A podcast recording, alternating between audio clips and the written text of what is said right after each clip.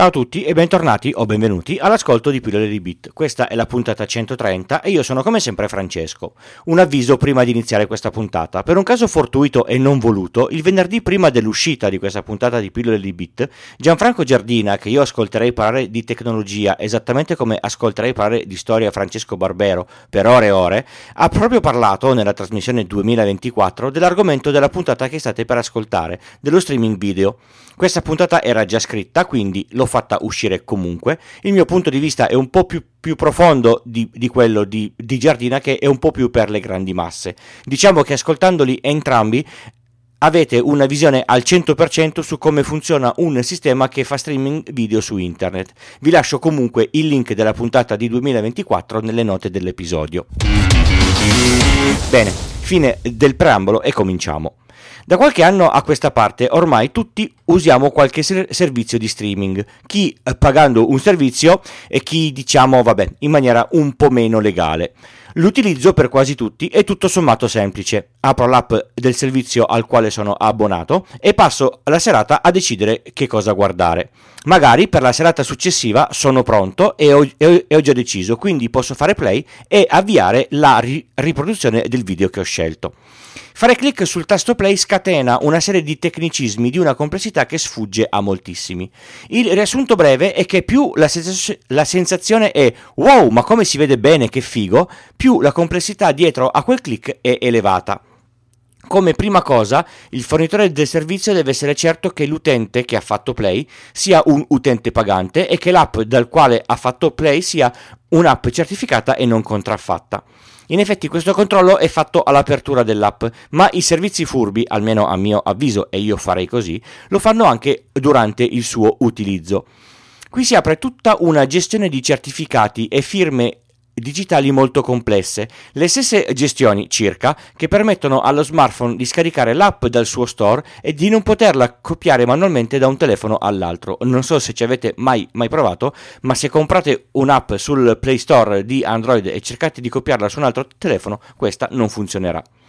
Il servizio poi si deve assicurare che l'utente provenga dal paese dove in effetti si è registrato e che non stia trassando usando una, una VPN o servizi di altro genere. Questo perché se Netflix ha pagato Warner Bros. per far vedere un film ai suoi clienti in Francia, nel contratto si impegna a fare in modo che tutti i suoi clienti al di fuori della Francia non possano vederlo.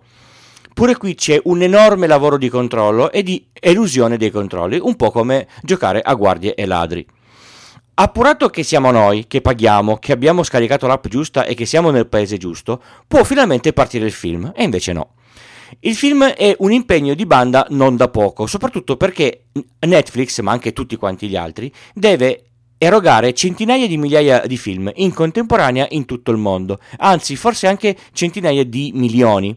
Mica può partire tutto da un solo data center in una sola parte del, del mondo. Nascono Così le CDN, le Content Delivery Network.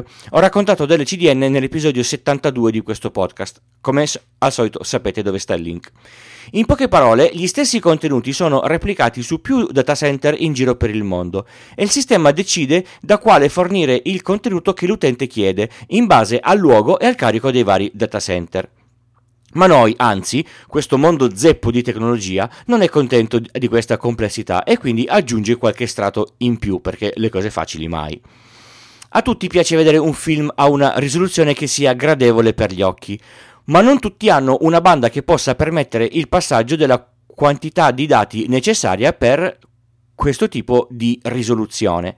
La semplifico molto, prendetela un po' con le molle, ma è più o meno così. Attualmente la risoluzione massima gestibile da un televisore di nuova generazione è 4K, no c'è anche l'8 ma ci fermiamo qua.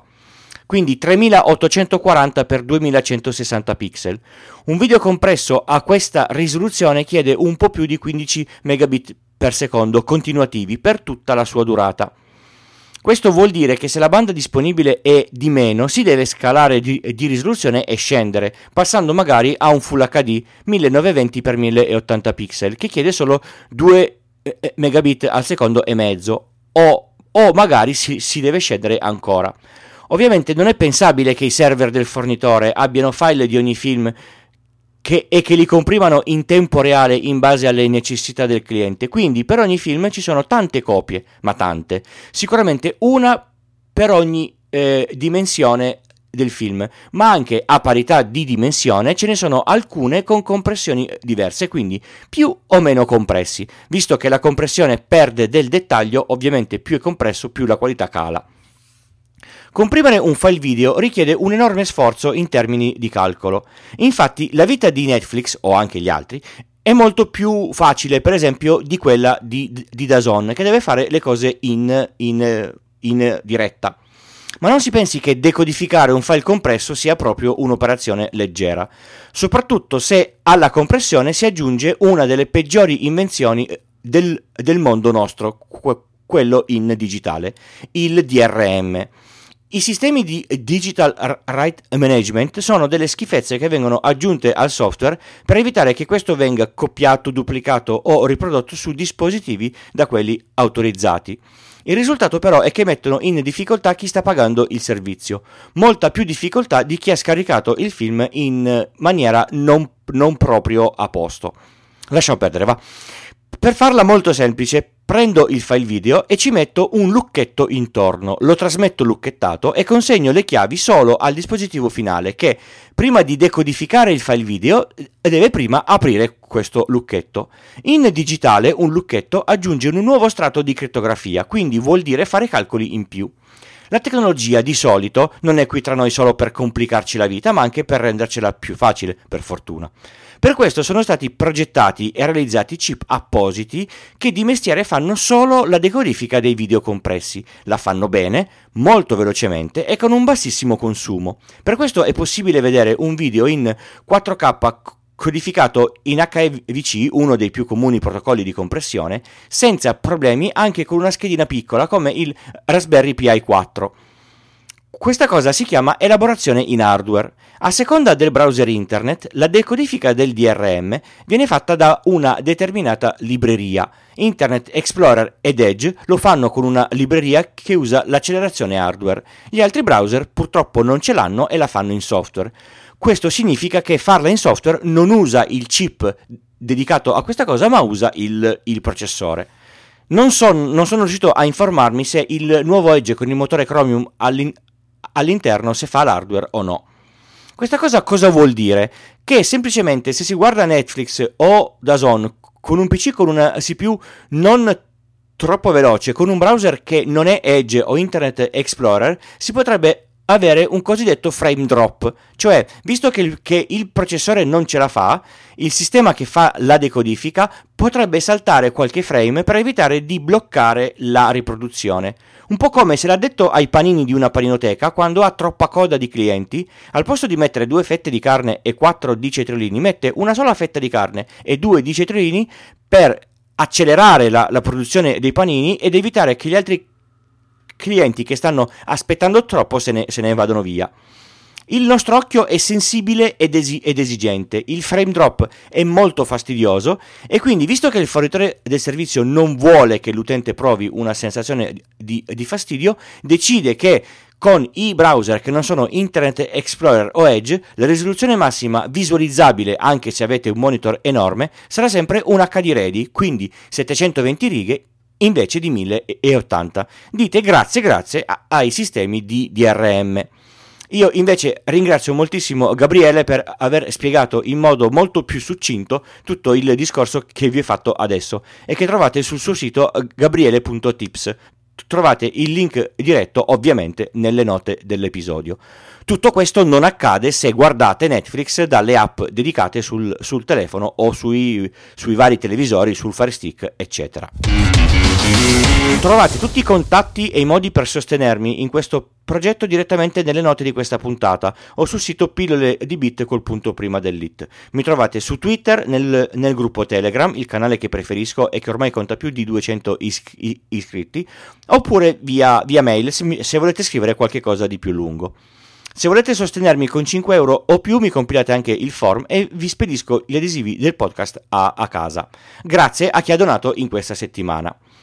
Aggiungo un momento di promozione personale. Trovate una, una, mia intervista, nel senso che Alex mi ha intervistato su, sul suo podcast Tecnopills, il cugino podcast di pillole di Bit, e parlo del mio progetto La domotica fai, fai da me, di come ho iniziato, di cosa ho fatto per rendere la mia casa un po' più controllata tutto in autonomia, senza coinvolgere, o quasi, i grandi player del web. Il link lo trovate ovviamente al solito posto. Ringrazio tantissimo Alex per avermi ospitato nel suo podcast, che se non lo ascoltate, beh, ascoltatelo e aggiungetelo nella vostra app. Un ascoltatore che partecipa nel gruppo Telegram eh, del podcast ha linkato un piccolo script che si può installare nel browser e che apporta dei piccoli miglioramenti all'esperienza di visualizzazione dei film su, su, su, Netflix nei vari browser. Quindi funziona solo se guardate Netflix e solo Netflix da, da PC. Il link è un po' complesso, sta su GitHub e lo, e, e lo trovate ovviamente nelle note dell'episodio. Grazie Sniak. Se volete chiedergli qualche cosa in più vi, vi iscrivete nel, nel gruppo e lo, e, lo, e lo trovate lì. Bene, è proprio tutto, non mi resta che salutarvi e darvi appuntamento alla prossima puntata. Ciao!